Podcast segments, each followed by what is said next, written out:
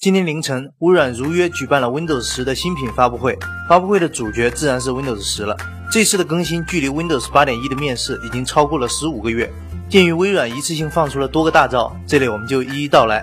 首先，他们宣布了两个免费的升级。所有运行 Windows Phone 8.1的设备，以及运行 Windows 7或者 Windows 8.1的设备，都能够在一年内免费更新到 Windows 10。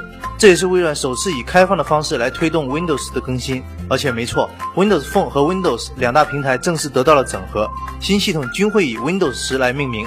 微软的改名簿可真是功不可没啊！那么新的 Windows 10都有哪些变化呢？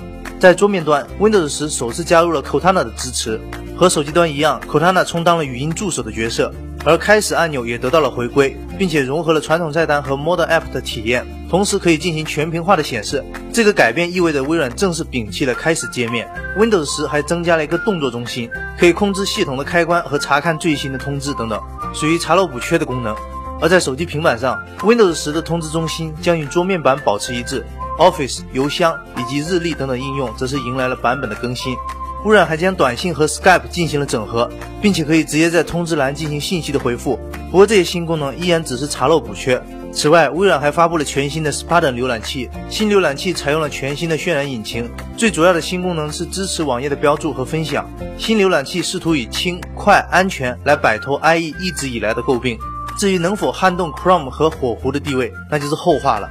除了覆盖移动和 PC 两大平台，Windows 10还整合了 Xbox 游戏平台。用户可以直接上传或者分享游戏的成绩和录像。不过，以上这些都只能算是正常发布会的开胃菜。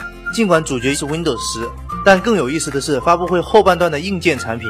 第一个硬件产品叫做 Surface Hub，它配备了一块84英寸的 4K 显示屏，同时支持手写笔和多点触控。搭载的系统则是刚刚发布的 Windows 10。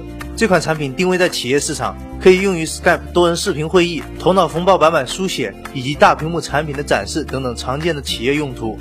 另一个硬件产品则是基于虚拟现实技术的 Hololens，借助微软的 Holograms 技术，这个产品可以让用户获得实时的全息图像，用户甚至不需要任何信息载体，所有的数据就能够直接通过这个头盔呈现在用户的面前。而 Hololens 本身则是一个基于深度摄像头、高性能处理器和双屏幕显示的全新头戴式产品。虽然 Surface Hub 的吸引力不大，但这个 Hololens 应该算得上是黑科技了。不过微软并没有公布这两款硬件的具体上市时间，预计等到年底是少不了的了。而 Windows 10的消费者预览版将会在下周推送升级，手机端要等到二月份。总体来说，微软终于又硬了一次。